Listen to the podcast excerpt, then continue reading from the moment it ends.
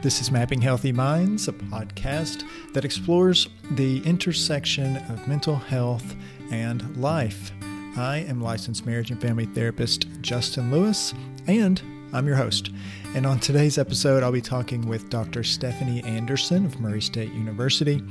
She and I are going to talk about mental health amongst people in the media. So, we're going to cover um, first what she would call trauma journalism. And then we're going to talk about what it's like for people who are journalists as they're viewed as the enemy.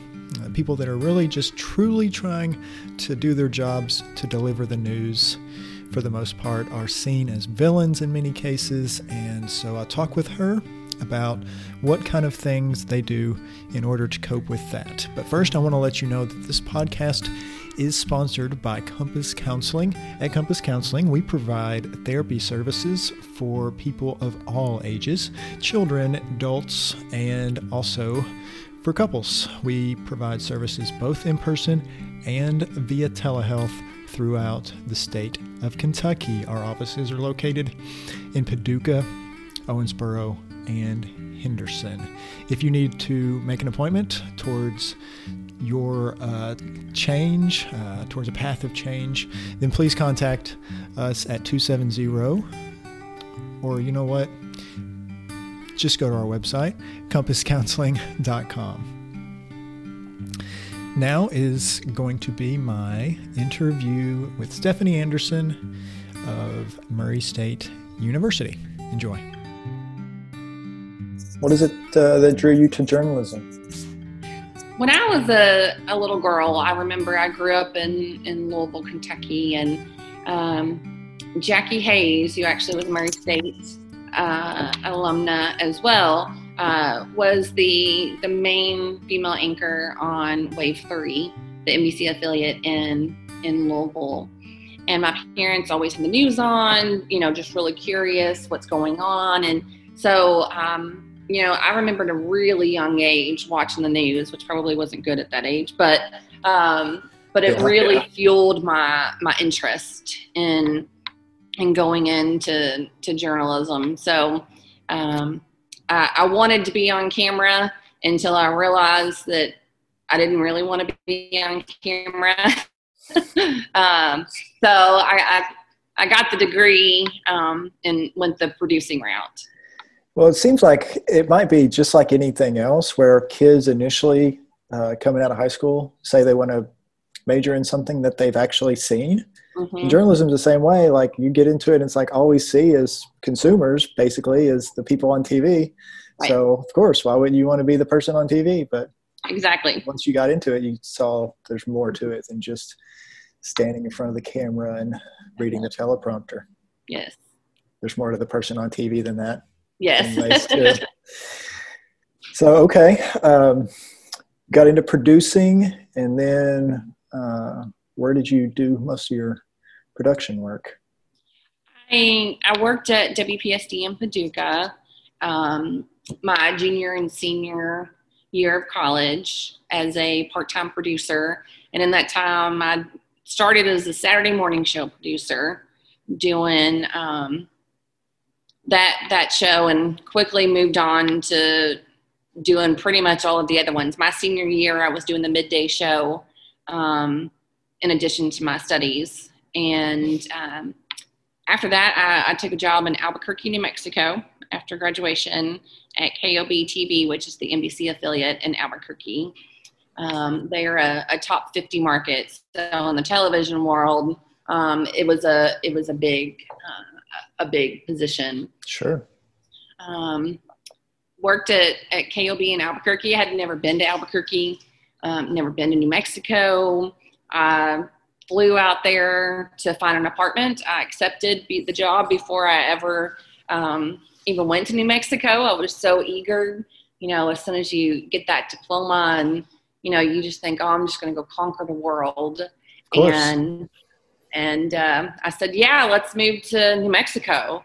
And um, and it was such a great experience. Obviously, so different uh, from here. Mm-hmm. But I, I was a morning show producer at the NBC affiliate, and the NBC affiliate uh, also ran the Fox station um, within the same uh, the same building. So uh, I produced for Fox and for NBC, um, the for KOB and, and KASA. And then before I left Albuquerque, I was an assignment editor, um, working the desk, listen to scanners, um, things like that. So it's so, uh, so the assignment editor. Okay, I don't know. I guess I've probably seen this term in the in the credits before. Uh-huh. So you're listening to the police scanner. You're watching for stories, and then you're saying, "Hey, reporter, go out and get this."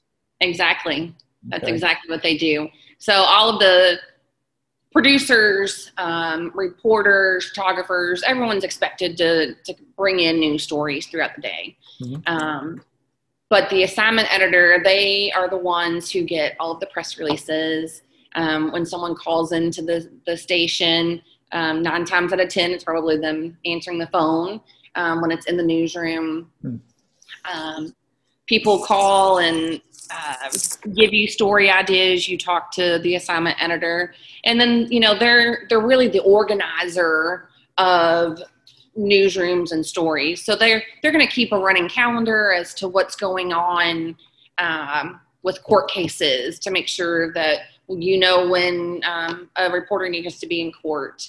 Um, whenever there's breaking news, they're listening to a couple different scanners. They're calling dispatch, figuring out what's going on. Should we send somebody? Should we not? So it's a little bit different because um, it wasn't really writing, which is a lot of what producing is is, is writing. Um, so it was, for, it was fun for me to have kind of a different different take on television news. Right, and I'm I'm sure that's where you got a lot of your um, firsthand knowledge on some of the trauma. So okay, uh, this seems like a good time to talk about trauma journalism. Yeah. Tell me uh, what a definition, a working definition of trauma journalism is, and why you decided to to study that a little bit further. Okay. Um, so I did not create this um, this definition. This is um, I did an interview with, um, and I can talk more about what the Dart Center is here in a few minutes. Uh, the director at the time, uh, Bruce Shapiro, uh, I interviewed for my dissertation, and I had seen a lot of different um, definitions for trauma journalism, and and in our conversation, really came out of this um, this definition that that I've got, and this is the one that I kind of go by because this is what I agree, and I couldn't write one that um, that said it any better than this. So. Um, Trauma journalism is defined mm-hmm. as violence, conflict, or tragedy with a particular focus on the aftermath and long term impact of events on individuals, families, and communities. So, to say that and so basically, it's one of those stories that you would read, and, and, and uh, the person across the breakfast table from you, you would say, Right. Listen, to this, say, listen to this terrible story. Basically, that's the that's the way that we could easily condense that, right? Exactly. Trauma journalism. I have a lot of students say, "Oh, that sounds really interesting. What is that?" um, you know, my my short definition is essentially journalists having to cover traumatic events, and a traumatic event can be anything from a car crash to 9/11 to the Marshall County High School shooting, Columbine. It could be covering the Iraq War. Anything that's traumatic. Yep. It can be traumatic for a community, an individual, uh, families, those who survive it, and ultimately, it can be traumatic for for the journalist who has to cover it. Right. Um, and and so when I was working on my dissertation, uh, my first idea, I didn't really have a solid plan. I was kind of going down some rabbit holes, and an email came across, and um, there was a Dart Center Trauma Journalism Conference at the University of Missouri. And I thought, that could be interesting. And I needed a conference to go to to work on a, a paper for one of my doctoral classes. So I thought, well, this was really interesting. I'll go to University of Missouri, and um, and I was there, and there was a father who his son had died in the um, Aurora, Colorado theater shooting. Um, and he spoke to us and, and told us his story.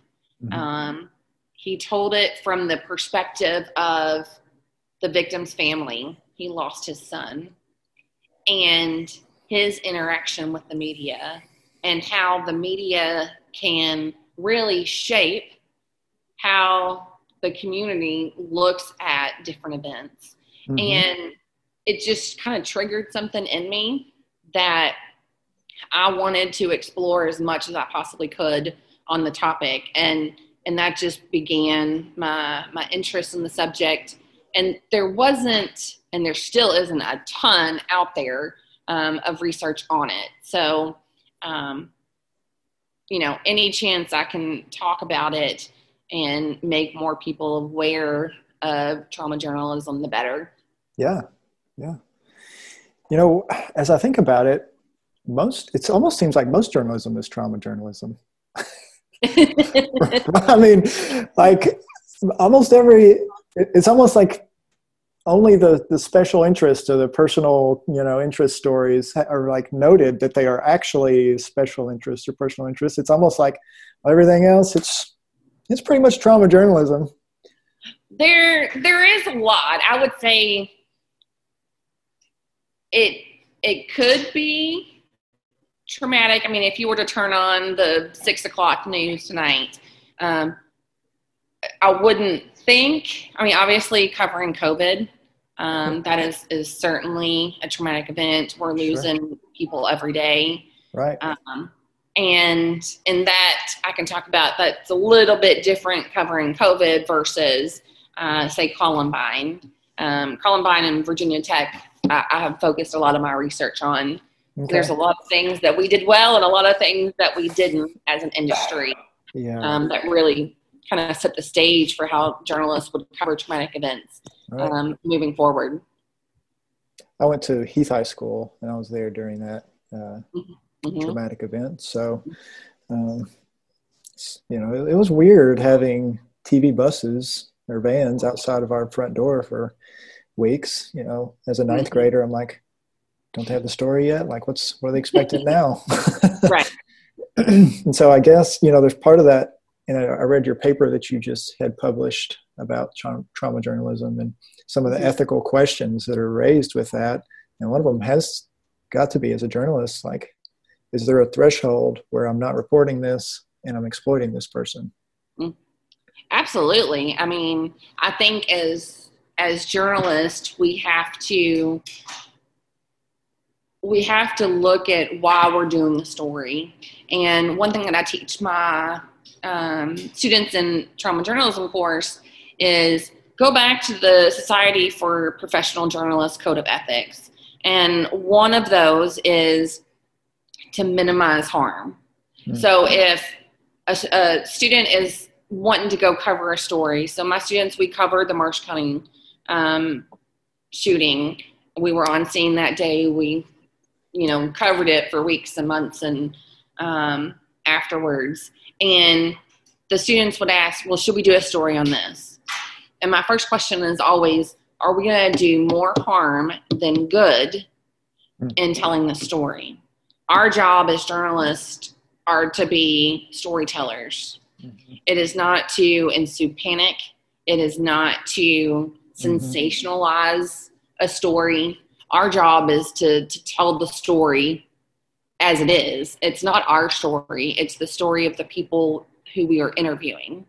Right. Um, and and there's a, a a little bit of the the ethics um, that come into play with that, the moral compass. Um, and that was a, a, lot of what that, that paper um, that my colleague and I, Dr. Brian Burke, recently mm-hmm. published. He had done a, a, lot on moral development theory and we looked at how you can integrate moral development theory, which is basically just saying that um, moral development continues. It's a process. It's not something that just you're moral now that you've hit 18. right. Um, it doesn't yeah. quite work that way. no, um, hardly. Right. Um, so you know, if we're we're teaching uh, collegiate journalists how to go out and cover traumatic events with sensitivity and empathy um, and using those ethical um, guidelines from places like the SPJ, then hopefully we can do this when they're still developing that moral compass. Um, and then when they get into their professional career, hopefully they're better journalists for it.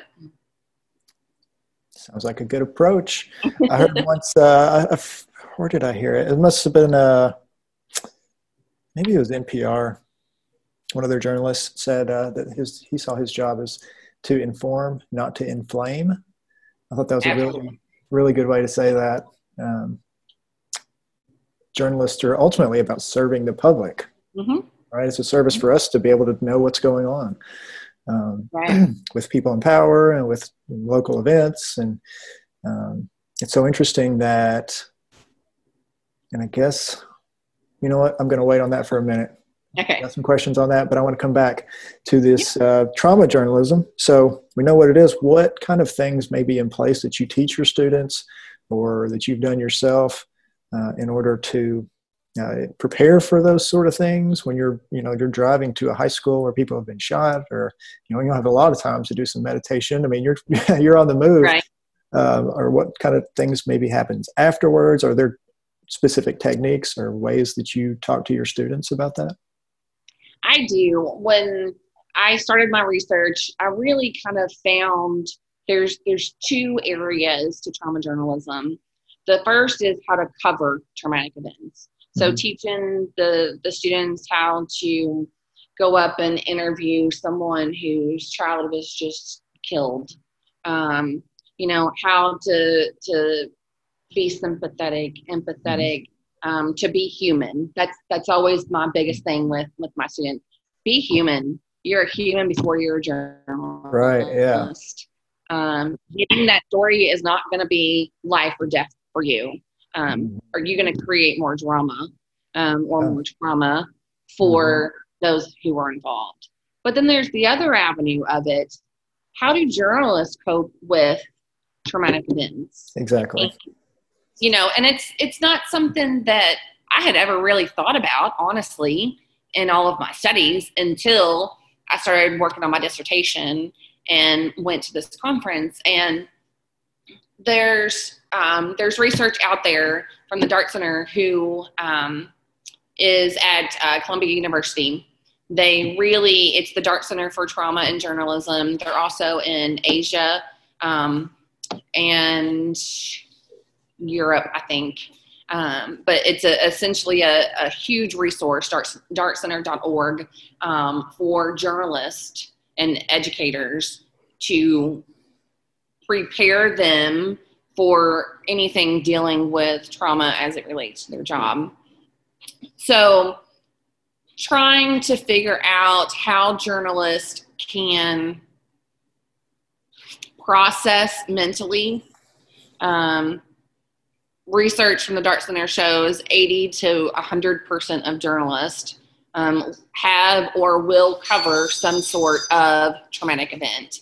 And um, they don't all end in, in PTSD. The, the actual numbers um, of, of people who are clinically diagnosed with PTSD, um, who are journalists, those, those are a little lower. I've seen anywhere from four to 13, 19% of journalists um, in the US. Hmm. But they, there's a lot of, as you know, I mean, this is, this is your profession. right.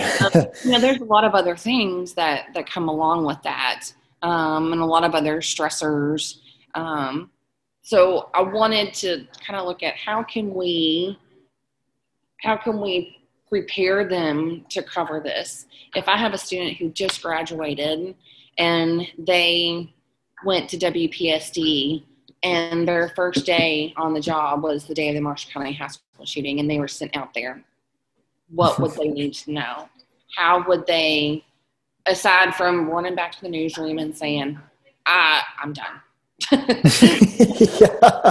Career, I can't do this. Right. Uh, but just kind of prepare them for that. So, sure. um, you know, I, I look at look at it as the the two different things: the the covering traumatic events and and how do journalists cope. And as far as the the coping, you know, looking for those warning signs, substance abuse among journalists is really high. Hmm. Um, I think until here within the last probably decade, maybe, it really was not something that journalists talked about. We were taught as as collegiate journalists that we are supposed to go cover a story. We come back we're done with that story and we move on to the next one. Mm-hmm. um, we're not supposed to be emotional mm-hmm. on on camera. We aren't supposed to break down. We're supposed to be this um, this the shield of emotion uh, and you can't be human and and not be emotional. Yeah. If even Walter Cronkite broke down that once, right? JFK, exactly. is that right? Yeah. Mm-hmm. I mean, if he can break, I mean, can. Yeah. Yeah. Um, so I think you know, knowing the the warning signs, you know, if they're irritable at work, if they're not wanting to go to work, uh, troubles at home. You know, I, have had a lot of journalists uh, who have ended um, marriages because of you know the the stress they take all of it home with them. You know they didn't offer uh, back when i worked in television no one really offered uh, to counselors mm. in the newsroom. And if they did it was oh there's a counselor if you can go see them. But okay so we need to get back to the story. And right. and move on. And um, you know and looking back at it i thought how in the world are people going to stay in this profession and be mentally okay mm-hmm. later in life? And um, I think we're getting better as an industry in allowing us to be open, be emotional, be human, and mm-hmm. to ask for help. Um, but we're certainly not anywhere where we need to be. Well, I think journalists are probably in a in a in a big boat as far as professions who aren't willing to always stop and mm-hmm. take care of themselves. Uh, right. Uh, but I do think there's progress uh, happening in that. Uh, I agree. Where I sit, I think people are much more willing to embrace the fact that taking care of your mental health doesn't have to happen after you've, um, you know, hit the hit the rock bottom. So um, exactly, I think that more we try to preach that. You know, we all have mental health. Um, mm-hmm. Taking care of it's real important. Um, and so I think providing that opportunity was like one step. Trauma counselors that show up is one step, but I think right. people really make in habits and routines of doing things for their mental health, whether that is having a regular counselor, those sort of things. Mm-hmm. I have a slightly biased opinion in this, I suppose, but uh, I think all those things uh, are good for anybody, and I can see particularly how journalists could, because um, you don't get they they in a way supposedly get closure on this because it's like okay well uh, click story story over into the yeah. editor or whatever but that short period of time that you have with with that doesn't give you a full sense of closure and so i can imagine that being real difficult if you're so emotionally invested for such a short period of time then you just have to mm-hmm. pull out so well and it's difficult when you know take columbine or the Marshall County uh, shooting, if you are from this area or if you've just worked in this area for the last five, eight years, you've got those relationships, you formed those bonds, um, you probably knew someone who was affected. And true. it, you know, when I studied Columbine, you know, the, the national media swarmed in, mm-hmm. right? And they set up these huge makeshift type um, sets and you know, Katie Couric's riding around in a limo um, in Littleton, and um, you know, and and all of these these flashy things because they're the major networks. Mm-hmm. Well, they stayed for a little bit, but once they're gone, it's the local journalists who are the community journalists, I say, mm-hmm. who are the ones that are, are going to have to cover this story day in and day out. Yeah. And one of the um, the documentaries that I just absolutely love. If you haven't watched it, you certainly should sometime. It's on YouTube. It's called Co- Covering Columbine. And they go and look at what it was like to be a journalist during the Columbine massacre. Mm-hmm. And they not only talk about, you know, they have a, a picture of um, an aerial view, and there's a, a student um, who died laying on the the sidewalk. The journalists at the time had to decide: do we print that or do we not? Mm-hmm. Do we put that on front page? Do we put that inside? Mm-hmm. Um, so those were the kind of conversations that they had, and I think those conversations are still conversations happening in the newsroom today.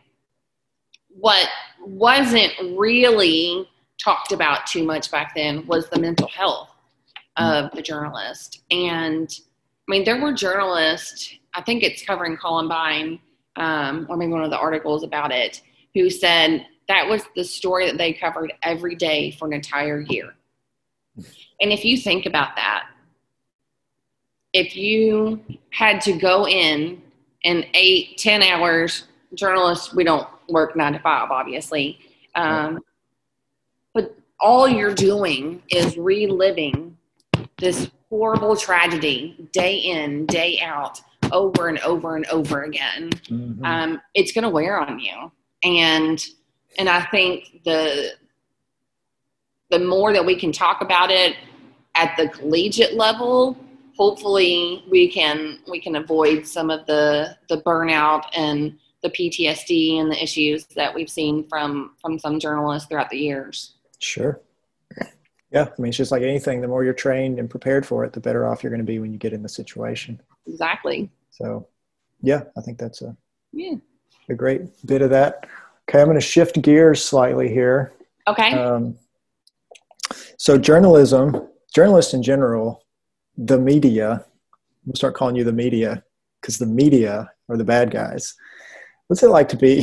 does it like hit you as a, a member of society to to hear the media does this, the media does this? Does it kind of feel like you're the you know like people are always like looking seeing you as the bad guy in a way? Absolutely. Yeah. Absolutely. Um, you know, especially now with social media, uh-huh. I have you know friends that will say, especially when it comes to COVID nineteen, and um, since it's become so political, and uh, you know do we wear a mask? Do we not wear a mask? Does this work? Does that work? Right. And and everybody has an opinion.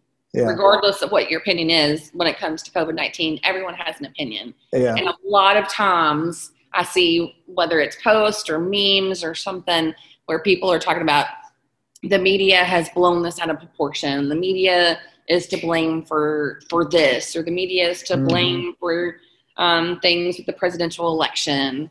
Um, you know and a lot of times i used to to comment um, and and now for me personally me mentally um, it's best for me not to um, i know that what we do is important and um, right now I, half of my job is is a professor to teach but the other half i am the advisor of the murray state news so um, the student media at murray state and um, so with that regard, you know, I, I still feel very much um, in the news.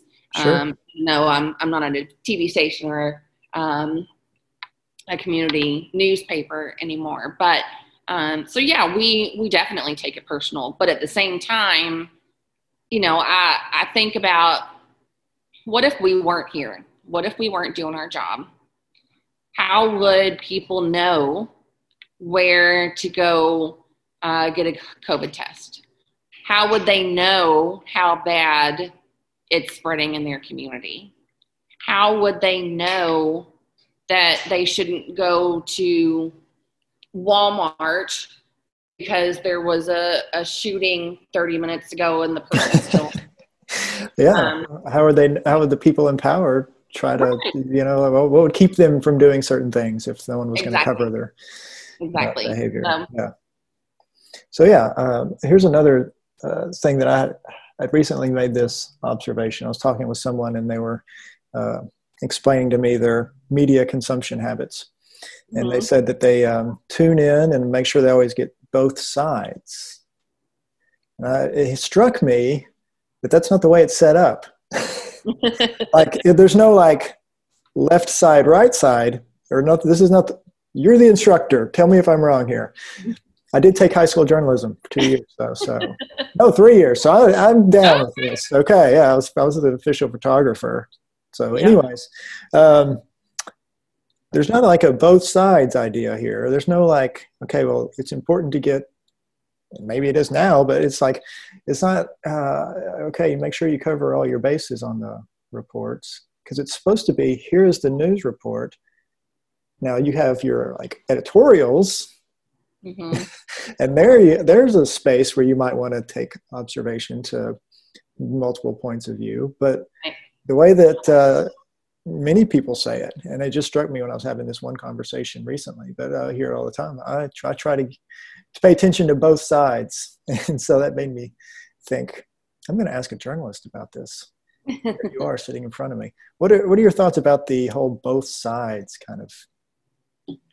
In in most stories there's there's all sides. Yeah. Um you know if if my students are covering a story about a professor versus the university, well, there's two sides to that story. Yeah. Um, talk to that professor. Talk to President Jackson. Sure. Um, the sides but, that I'm thinking of is like the right and the left. Right. Is this um, coming from the right or is this coming from the left? Is kind of the idea that this person was talking about. You know, I I think I you know I, I don't know. I know that, to be honest, um, you know, I think the way that we teach our students that there really there's not. It's here's a news report, right? And here's an editorial. Mm-hmm. not a be sure and check this news source for the left side, and be sure and check this news source for the right side, so you yeah. can cover all your bases. Maybe right. that's the way you you should do it nowadays. I don't know, but it just but sounded weird to me. Mm-hmm. Yeah, it's not. Um, I really tried to teach my students to to stick to the facts and and then see where it takes you from there. And and unfortunately, when you get to the national media, you do end up with the left and the right um, a little too much sometimes.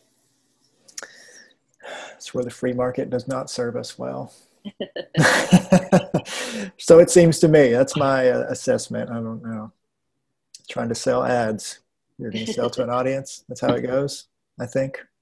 So, also, uh, I guess kind of along those same lines, the the public trust uh, that seems to be not present with the media. It's like people look at it and think, well, they're trying to trick me, or they're. Mm-hmm. I mean, do you feel that too, as a person who's? Oh, absolutely, mm-hmm. absolutely. Um, I think the internet has done wonderful things for journalism. Um, social media has really opened the door um, to a lot of opportunities for us, for us to be able to communicate um, on a second by second basis with our audiences. But at the same time, it's also created a lot of a, a lot of problems. Um, you know, I, a lot of people who aren't in the media or haven't really dealt with members of the media, um, you know, kind of seem to categorize us into mm. this this one avenue that I don't really think is is always just. But I, I, what the answer is, I don't know. we, we, didn't. That's my next question. I was going to see if you had the yeah, solution. Um, I think if I had the answer, I'd make a little more money. You would have no. given it somewhere other than mapping healthy minds, huh? Okay. I thought I was gonna. I thought it was gonna be a breaking story, breaking scoop. How to solve right. the problem with public trust in the media. Yeah. um, yeah. I mean, I, I think it has to go back to the basics. You know, when people ask us about our journalism program at Murray State, they're, you know, what technology are you using, or what um, mobile apps do you use? Um, all of that's ever changing. The foundational principles of journalism aren't going to change. Mm-hmm. Um, you know, you've got to do your research. Um, you've got to be ethical. You've got to make sure that you've got the facts. Um, you have to learn how to write. And essentially, journalists, we're storytellers. We hopefully are telling a truthful story we're telling the story of those in our community, not our story. Um, our opinion really shouldn't get into our mm-hmm. story. Mm-hmm. Now we know a lot with the media that does happen, but mm-hmm. we need to. I think if we can can make sure that our collegiate journalists have that good foundation, then whatever app they use or um, whatever new technology comes out, um, still tell the story based on the foundational principles of journalism.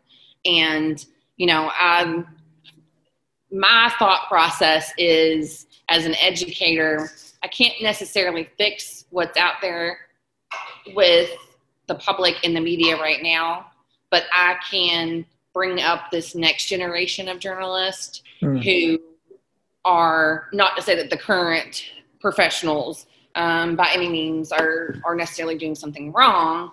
Um, but if I can hone in with them that you've got to you've got to know how to write, you have to do your research, you have to be ethical.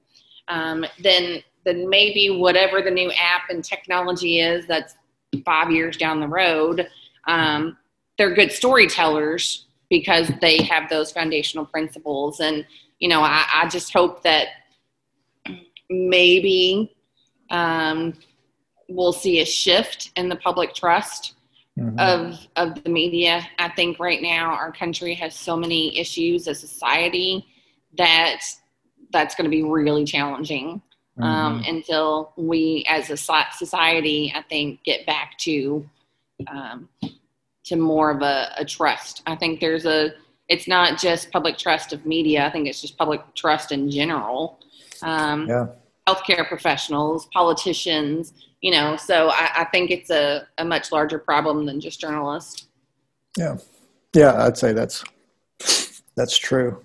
Um, we very much uh, are in this tribalist uh, state mm-hmm. in our society, um, us versus them. And there's zero trust that can be had for someone who believes something different than we do. And uh, so it sounds like as a local, what to say, community journalist, there's some frustration that you have on the national level as well. Absolutely. Um, for how that functions. And, you know, I've heard things like the 24 hour news cycle is one of the things that really kind of killed journalism. Mm-hmm.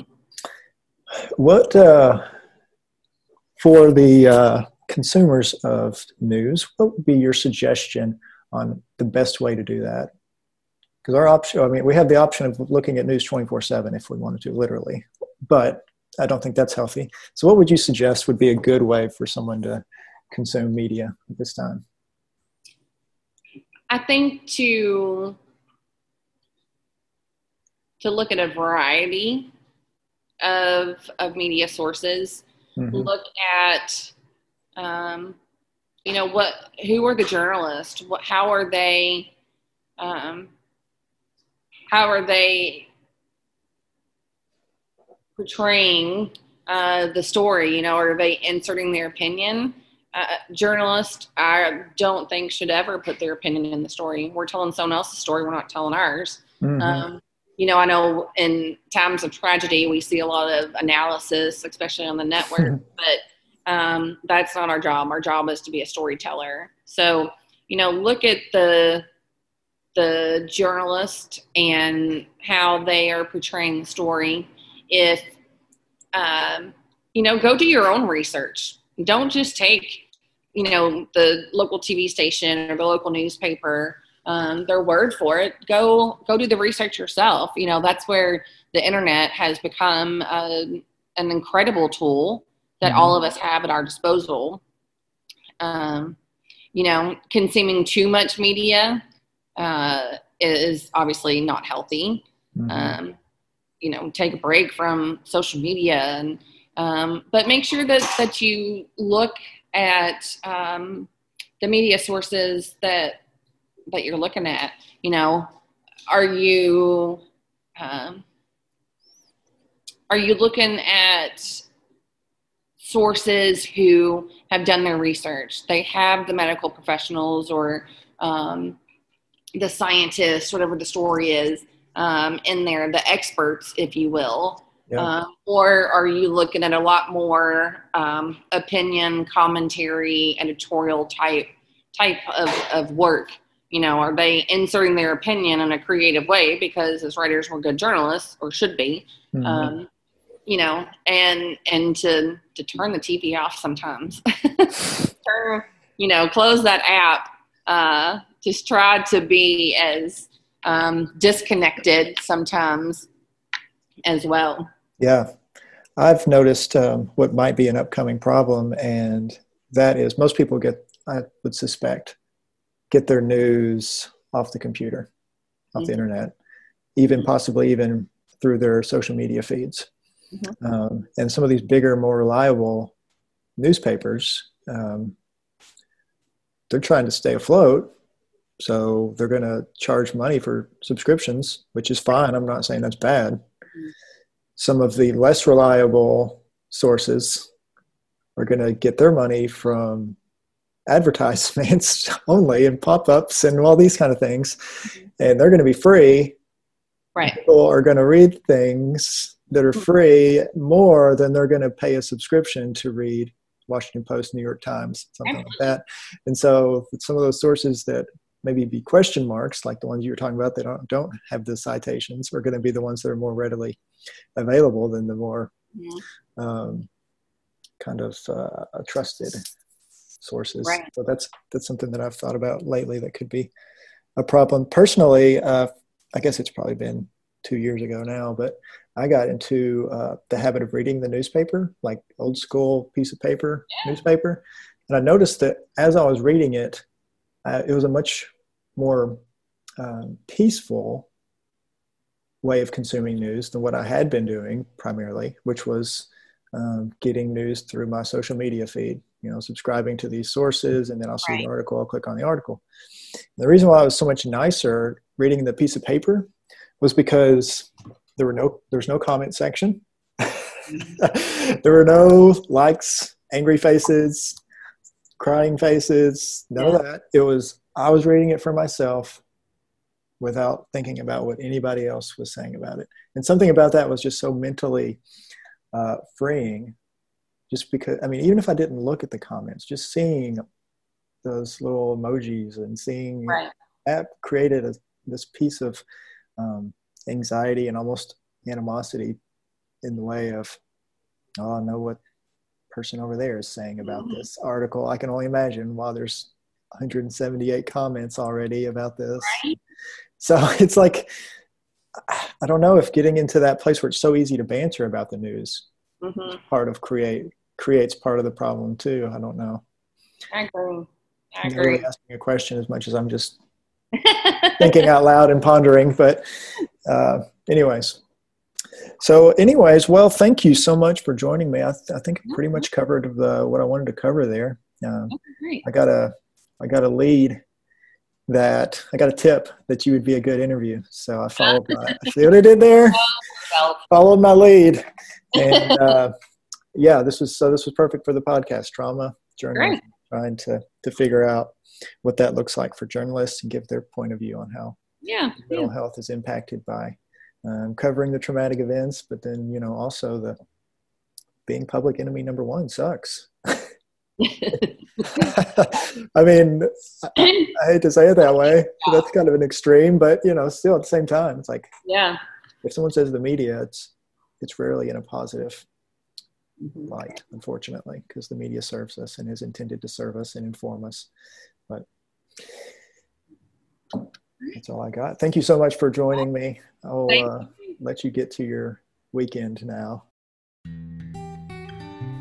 This has been Mapping Healthy Minds, a podcast that explores the intersection of mental health and life.